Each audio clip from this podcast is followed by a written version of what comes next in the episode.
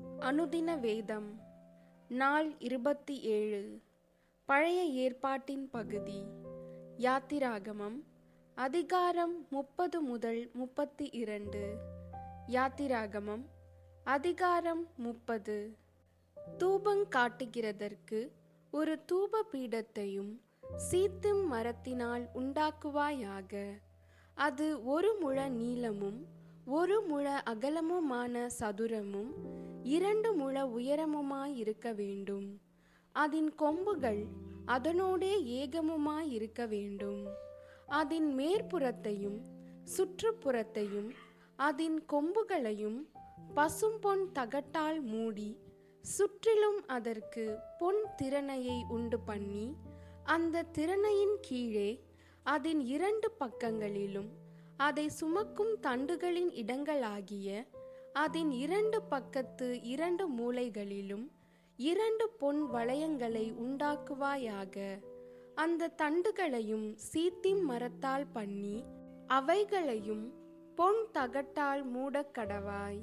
சாட்சி பெட்டிக்கு முன்னிருக்கும் திரைச்சீலைக்கும் நான் உன்னை சந்திக்கும் இடமாகிய சாட்சி சந்நிதியின் மேல் உள்ள கிருபாசனத்துக்கும் முன்பாக அதை வைக்க கடவாய்.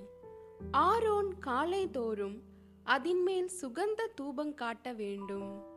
மாலையில் விளக்கேற்றும் போதும் அதின்மேல் தூபம் காட்ட கடவன். விளக்குகளை விளக்கும் போதும் அதின்மேல் தூபம் காட்ட வேண்டும். உங்கள் தலைமுறை தோறும் கர்த்தருடைய சந்நிதியில் காட்ட வேண்டிய நித்திய தூபம் இதுவே. அதின்மேல் அந்நிய தூபத்தையாகிலும் தகன பலியையாகிலும் போஜன பலியையாகிலும் படைக்க வேண்டாம். அதின்மேல் பான பலியை ஊற்றவும் வேண்டாம். வருஷத்தில் ஒரு முறை ஆரோன் பாவ நிவாரண பலியின் இரத்தத்தினால் அதன் கொம்புகளின் மேல் பிராயச்சித்தம் பண்ணுவானாக. உங்கள் தலைமுறை தோறும் வருஷத்தில் ஒரு முறை அதன் மேல் பிராயச்சித்தம் பண்ணுவானாக. அது கர்த்தருக்கு மகா பரிசுத்தமானது என்றார்.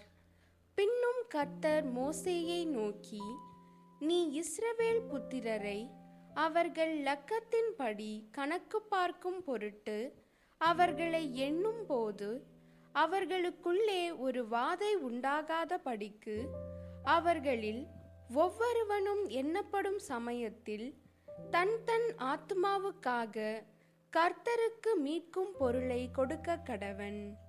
எண்ணப்படுகிறவர்களின் தொகையிலே சேருகிற ஒவ்வொருவனும் பரிசுத்த ஸ்தலத்து சேக்கல் கணக்கின்படி அரை சேக்கல் கொடுக்க வேண்டும். ஒரு சேக்கலுக்கு இருபது கேரா. கர்த்தருக்கு செலுத்தப்படுவது அரை சேக்கல். எண்ணப்படுகிறவர்களின் தொகையிலே சேருகிற இருபது வயது முதற்கொண்டு அதற்கு மேற்பட்ட ஒவ்வொருவனும் அதை கர்த்தருக்கு செலுத்த வேண்டும். உங்கள் ஆத்துமாக்களுக்காக பாவ நிவர்த்தி பண்ணும்படி நீங்கள் கர்த்தருக்கு காணிக்கை செலுத்தும் போது ஐஸ்வர்யவான் அரை சேக்களுக்கு அதிகமாய் கொடுக்கவும் வேண்டாம். தரித்திரன் அதற்கு குறைவாக கொடுக்கவும் வேண்டாம். அந்த பாவ நிவர்த்தி பணத்தை நீ இஸ்ரவேல் புத்திரர் கையில் வாங்கி அதை ஆசரிப்பு கூடாரத்தின் திருப்பணிக்கு கொடுப்பாயாக. அது கர்த்தருடைய சந்நிதியில் உங்கள் ஆத்துமாக்களுக்காக பாவ நிவர்த்தி செய்யும் பொருட்டு இஸ்ரவேல் புத்திரருக்கு ஞாபக குறியாயிருக்கும் என்றார். பின்னும் கர்த்தர் மோசேயை நோக்கி கழுவுகிறதற்கு வெண்கலத்தால் ஒரு தொட்டியையும் வெண்கலத்தால் அதன் பாதத்தையும் உண்டாக்கி அதை ஆசரிப்பு கூடாரத்திற்கும் பழிப்பீடத்திற்கும் நடுவே வைத்து அதிலே தண்ணீர் வார்ப்பாயாக. அதனிடத்தில் ஆரோனும் அவன் குமாரரும் தங்கள் கைகளையும் தங்கள் கால்களையும் கழுவ கடவர்கள்.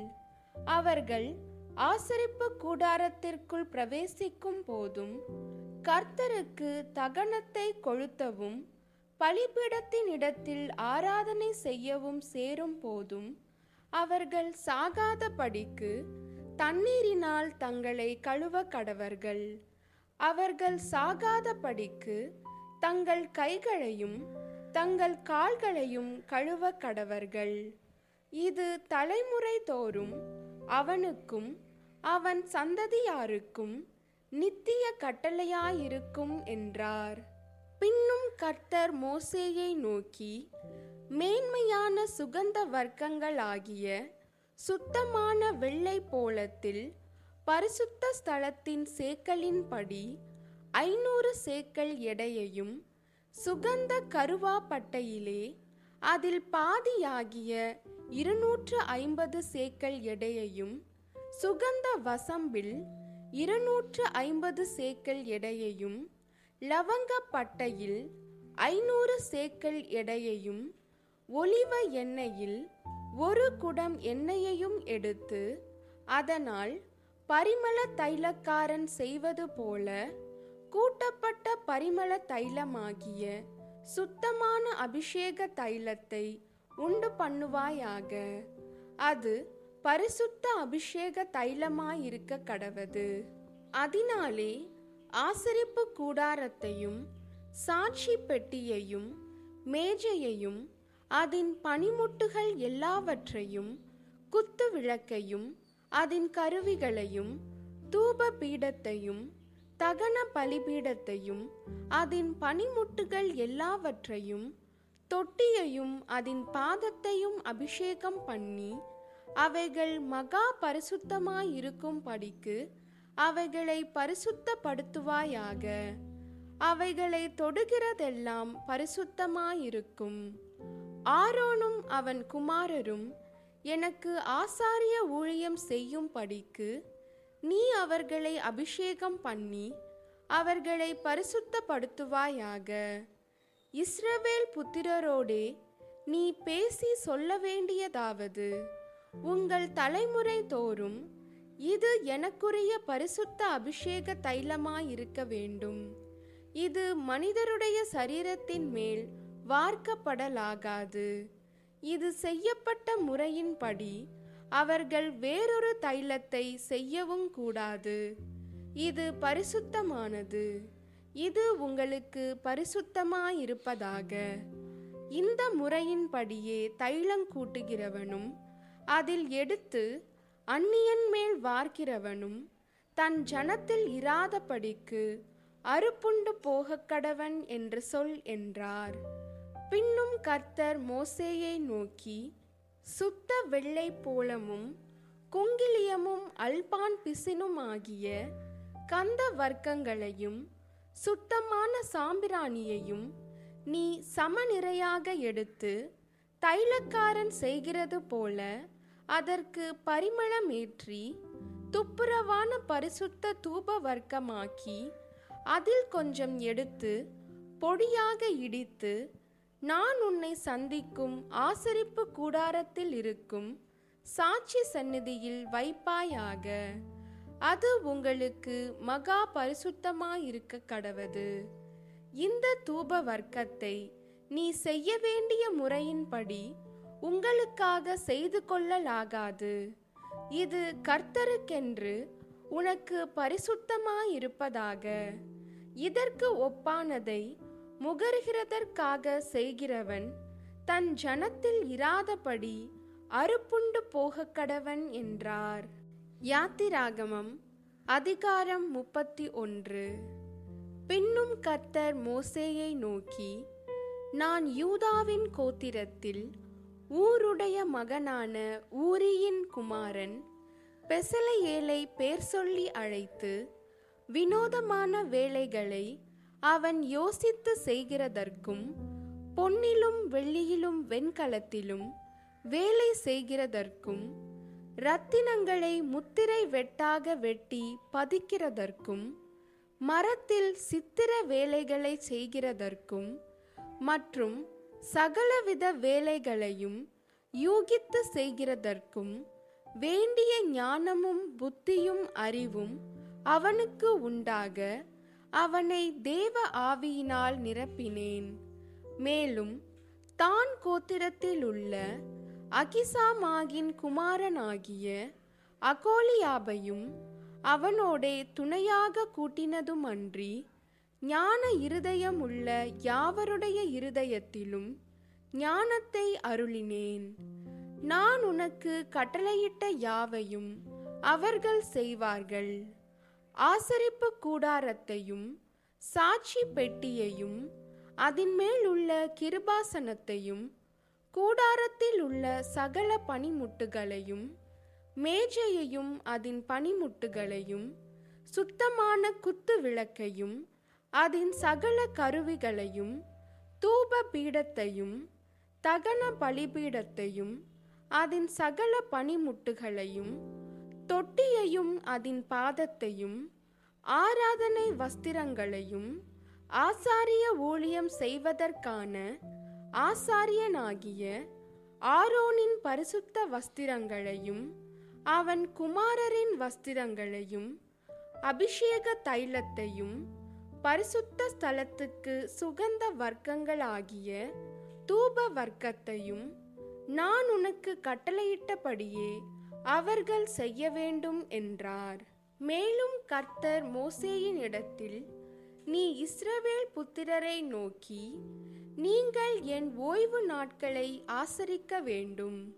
உங்களை பரிசுத்தப்படுத்துகிற கர்த்தர் நான் என்பதை நீங்கள் அறியும்படி இது உங்கள் தலைமுறை தோறும் எனக்கும் உங்களுக்கும் அடையாளமாயிருக்கும். ஆகையால் ஓய்வு நாளை ஆசரிப்பீர்களாக. அது உங்களுக்கு பரிசுத்தமானது. அதை பரிசுத்த குலைச்சலாக்குகிறவன் கொலையுண்ண கடவன். அதிலே வேலை செய்கிற எந்த ஆத்துமாவும் தன் ஜனத்தின் நடுவில் இராதபடிக்கு அறுப்புண்டு போவான். ஆறு நாளும் வேலை செய்யலாம். ஏழாம் நாளோ வேலை ஒளிந்திருக்கும் ஓய்வு நாள். அது கர்த்தருக்கு பரிசுத்தமானது. ஓய்வு நாளில் வேலை செய்கிறவன் எவனும் கொலை செய்யப்பட வேண்டும். ஆகையால் இஸ்ரவேல் புத்திரர் தங்கள் தலைமுறை தோறும் ஓய்வு நாளை நித்திய உடன்படிக்கையாக ஆசரிக்கும்படி அதை கைக்கொள்ள கடவர்கள். அது என்றைக்கும் எனக்கும் இஸ்ரவேல் புத்திரருக்கும் அடையாளமாயிருக்கும். ஆறு நாளைக்குள்ளே கர்த்தர் வானத்தையும் பூமியையும் உண்டாக்கி ஏழாம் நாளிலே ஓய்ந்திருந்து பூரித்தார் என்றார். சீனாய் மலையில் அவர் மோசேயோடே பேசி முடிந்தபின் தேவனுடைய விரலினால் எழுதப்பட்ட கற்பலகைகளாகிய சாட்சியின் இரண்டு பலகைகளை அவனிடத்தில் கொடுத்தார். யாத்திராகமம் அதிகாரம் முப்பத்தி இரண்டு மோசே மலையிலிருந்து இறங்கி வர தாமதிக்கிறதை ஜனங்கள் கண்டபோது அவர்கள் ஆரோனிடத்தில் கூட்டங்கூடி அவனை நோக்கி எகிப்து தேசத்தில் இருந்து எங்களை அழைத்து கொண்டு வந்த அந்த மோசேக்கு என்ன சம்பவித்ததோ அறியோம் ஆதலால் நீர் எழுந்து எங்களுக்கு முன் செல்லும் தெய்வங்களை எங்களுக்காக உண்டு பண்ணும் என்றார்கள். அதற்கு ஆரோன் உங்கள் மனைவிகள் குமாரர் குமாரத்திகளுடைய காதுகளில் இருக்கிற பொன் அணிகளை கழற்றி என்னிடத்தில் கொண்டு வாருங்கள் என்றான். ஜனங்கள் எல்லாரும் தங்கள் காதுகளில் இருந்த பொன் அணிகளை கழற்றி ஆரோனிடத்தில் கொண்டு வந்தார்கள். அவர்கள் கையிலிருந்து அவன் அந்த பொன்னை வாங்கி சிற்ப கருவியினால் கருப்பிடித்து ஒரு கன்று குட்டியை வார்ப்பித்தான். அப்பொழுது அவர்கள் இஸ்ரவேலரே உங்களை எகிப்து தேசத்தில் இருந்து அழைத்து கொண்டு வந்த உங்கள் தெய்வங்கள் இவைகளே என்றார்கள். ஆரோன் அதை பார்த்து அதற்கு முன்பாக ஒரு பலிபீடத்தை கட்டி நாளைக்கு கர்த்தருக்கு பண்டிகை என்று கூறினான். மறுநாள் அவர்கள் அதிகாலையில் எழுந்து சர்வாங்க தகன பலிகளை இட்டு சமாதான பலிகளை செலுத்தினார்கள். பின்பு ஜனங்கள் புசிக்கவும் குடிக்கவும் உட்கார்ந்து விளையாட எழுந்தார்கள். அப்பொழுது கர்த்தர் மோசேயை நோக்கி நீ இறங்கி போ. எகிப்த தேசத்தில் இருந்து நீ நடத்தி கொண்டு வந்த உன் ஜனங்கள் தங்களை கெடுத்து கொண்டார்கள். அவர்களுக்கு நான் விதித்த வழியை அவர்கள் சீக்கிரமாய் விட்டு விலகினார்கள். அவர்கள் தங்களுக்கு ஒரு கன்றுக்குட்டியை வார்ப்பித்து அதை பணிந்து கொண்டு அதற்கு பழியிட்டு இஸ்ரவேலரே உங்களை எகிப்து தேசத்தில் இருந்து அழைத்து கொண்டு வந்த உங்கள் தெய்வங்கள் இவைகளே என்று சொன்னார்கள் என்றார். பின்னும் கர்த்தர் மோசேயை நோக்கி இந்த ஜனங்களை பார்த்தேன். இவர்கள் வணங்கா கழுத்துள்ள ஜனங்கள். ஆகையால் என் கோபம் இவர்கள் மேல் மூளவும் நான் இவர்களை அழித்து போடவும் நீ என்னை விட்டுவிடு. உன்னை ஒரு பெரிய ஜாதியாக்குவேன் என்றார். மோசே தன் தேவனாகிய கத்தரை நோக்கி கர்த்தாவே தேவரீர் மகா பலத்தினாலும் வல்லமையுள்ள கையினாலும் எகிப்து தேசத்தில் இருந்து புறப்பட பண்ணின உம்முடைய ஜனங்களுக்கு விரோதமாக உம்முடைய கோபம் பற்றி எறிவதென்ன? மலைகளில் அவர்களை கொன்று போடவும் பூமியின் மேல் இராதபடிக்கு அவர்களை நிர்மூலமாக்கவும் அவர்களுக்கு தீங்கு செய்யும் பொருட்டே அவர்களை புறப்பட பண்ணினார் என்று எகிப்தியர் சொல்லுவானேன். உம்முடைய கோபத்தின் உக்கிரத்தை விட்டு திரும்பி உமது ஜனங்களுக்கு தீங்கு செய்யாதபடிக்கு அவர்கள் மேல் பரிதாபம் கொள்ளும். உமது தாசராகிய ஆபிரகாமையும் ஈசாக்கையும் இஸ்ரவேலையும் நினைத்தருளும். உங்கள் சந்ததியை வானத்து நட்சத்திரங்களைப் போல பெருக பண்ணி நான் சொன்ன இந்த தேசம் முழுவதையும் உங்கள் சந்ததியார் என்றென்றைக்கும் சுதந்திரித்து கொள்ளும்படிக்கு அவர்களுக்கு கொடுப்பேன் என்று உம்மை கொண்டே அவர்களுக்கு ஆணையிட்டு சொன்னீரே என்று கெஞ்சி பிரார்த்தித்தான். அப்பொழுது கர்த்தர் தமது ஜனங்களுக்கு செய்ய நினைத்த தீங்கை செய்யாதபடிக்கு பரிதாபம் கொண்டார். பின்பு மோசே மலையிலிருந்து இறங்கினான். சாட்சி பலகைகள் இரண்டும் அவன் கையில் இருந்தது. அந்த பலகைகள் இருபுறமும் எழுதப்பட்டிருந்தது. அவைகள் இந்த பக்கத்திலும் அந்த பக்கத்திலும் எழுதப்பட்டிருந்தது. அந்த பலகைகள் தேவனால் செய்யப்பட்டதாயும் அவைகளிலே பதிந்த எழுத்து தேவனால் எழுதப்பட்ட எழுத்துமாயிருந்தது. ஜனங்கள் ஆரவாரம் பண்ணுகிறதை யோசுவா கேட்டு மோசேயை நோக்கி பாளையத்தில் யுத்தத்தின் இரைச்சல் உண்டாயிருக்கிறது என்றான். அதற்கு மோசே அது ஜெயதொனியாகிய சத்தமும் அல்ல அபஜெய தொனியாகிய சத்தமும் அல்ல. பாடலின் சத்தம் எனக்கு கேட்கிறது என்றான். அவன் பாளையத்துக்கு சமீபித்து அந்த கன்றுக்குட்டியையும் நடனத்தையும் கண்டபோது மோசே கோபம் மூண்டவனாகி தன் கையிலே இருந்த பலகைகளை மலையின் அடியிலே எரிந்து உடைத்து போட்டு அவர்கள் உண்டு பண்ணின கன்றுக்குட்டியை எடுத்து அக்கினியில் சுட்டெரித்து அதை பொடியாக அரைத்து தண்ணீரின் மேல் தூவி அதை இஸ்ரவேல் புத்திரர் குடிக்கும்படி செய்தான். பின்பு மோசே ஆரோனை நோக்கி நீ இந்த ஜனங்கள் மேல் இந்த பெரும் பாதகத்தை சுமத்துகிறதற்கு இவர்கள் உனக்கு என்ன செய்தார்கள்? என்றான். அதற்கு ஆரோன் என் ஆண்டவனுக்கு கோபம் மூழாதிருப்பதாக இது பொல்லாத ஜனம் என்று நீர் அறிந்திருக்கிறீர். இவர்கள் என்னை நோக்கி எங்களுக்கு முன் செல்லும் தெய்வங்களை எங்களுக்கு உண்டு பண்ணும். எகிப்து தேசத்திலிருந்து எங்களை அழைத்து கொண்டு வந்த அந்த மோசேக்கு என்ன சம்பவித்ததோ அறியோம் என்றார்கள். அப்பொழுது நான் பொன்னுடைமை உடையவர்கள் எவர்களோ அவர்கள் அதை கழற்றி தரக்கடவர்கள் என்றேன். அவர்கள் அப்படியே செய்தார்கள். அதை அக்கினியிலே போட்டேன். அதிலிருந்து இந்த கன்றுக்குட்டி வந்தது என்றான். ஜனங்கள் தங்கள் பகைவருக்குள் அவமானப்படத்தக்கதாக ஆரோன் அவர்களை நிர்வாணமாக்கியிருந்தான். அவர்கள் நிர்வாணமாயிருக்கிறதை மோசே கண்டு பாளையத்தின் வாசலில் நின்று கர்த்தருடைய பட்சத்தில் இருக்கிறவர்கள் யார்? அவர்கள் என்னிடத்தில் சேரக்கடவர்கள் என்றான். அப்பொழுது லேவியின் புத்திரர் எல்லாரும் அவனிடத்தில் கூடி வந்தார்கள். அவன் அவர்களை நோக்கி உங்களில் ஒவ்வொருவனும் தன் பட்டயத்தை தன் அறையிலே கட்டிக்கொண்டு பாளையமெங்கும் உள்ளும் புறம்பும் வாசலுக்கு வாசல் போய் ஒவ்வொருவனும் தன் தன் சகோதரனையும் ஒவ்வொருவனும் தன் தன் சிநேகிதனையும் ஒவ்வொருவனும் தன் தன் அயலானையும் கொன்று போட கடவன் என்று இஸ்ரவேலின் தேவனாகிய கர்த்தர் சொல்லுகிறார் என்றான். லேவியின் புத்திரர் மோசே சொன்னபடியே செய்தார்கள். அந்நாளில் ஜனங்களில் ஏறக்குறைய மூவாயிரம் பேர் விழுந்தார்கள்.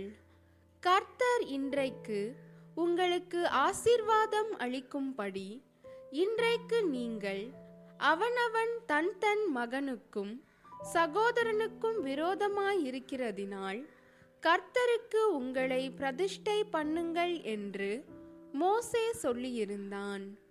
மறுநாளில் மோசே ஜனங்களை நோக்கி நீங்கள் மகா பெரிய பாவம் செய்தீர்கள். உங்களுக்காக பாவ நிவர்த்தி செய்யக்கூடுமோ? என்று அறிய இப்பொழுது நான் கர்த்தரிடத்திற்கு ஏறி போகிறேன் என்றான். அப்படியே மோசே கர்த்தரிடத்திற்கு திரும்பி போய் ஐயோ இந்த ஜனங்கள் பொன்னினால் தங்களுக்கு தெய்வங்களை உண்டாக்கி மகா பெரிய பாவம் செய்திருக்கிறார்கள். ஆகிலும் தேவரீர் அவர்கள் பாவத்தை மன்னித்தருளுவீரானால் மன்னித்தருளும். இல்லாவிட்டால் நீர் எழுதின உம்முடைய புஸ்தகத்திலிருந்து என் பேரை கிறுக்கி போடும் என்றான். அப்பொழுது கத்தர் மோசேயை நோக்கி எனக்கு விரோதமாய் பாவம் செய்தவன் எவனோ அவன் பேரை என் புஸ்தகத்தில் இருந்து கிறுக்கி போடுவேன். இப்பொழுது நீ போய் நான் உனக்கு சொன்ன இடத்துக்கு ஜனங்களை அழைத்து கொண்டு போ. என் தூதனானவர் உனக்கு முன் செல்லுவார். ஆகிலும் நான் விசாரிக்கும் நாளில் அவர்களுடைய பாவத்தை அவர்களிடத்தில் விசாரிப்பேன் என்றார். ஆரோன் செய்த கன்றுக்குட்டியை ஜனங்கள் செய்வித்ததின் நிமித்தம் கர்த்தர் அவர்களை உபாதித்தார்.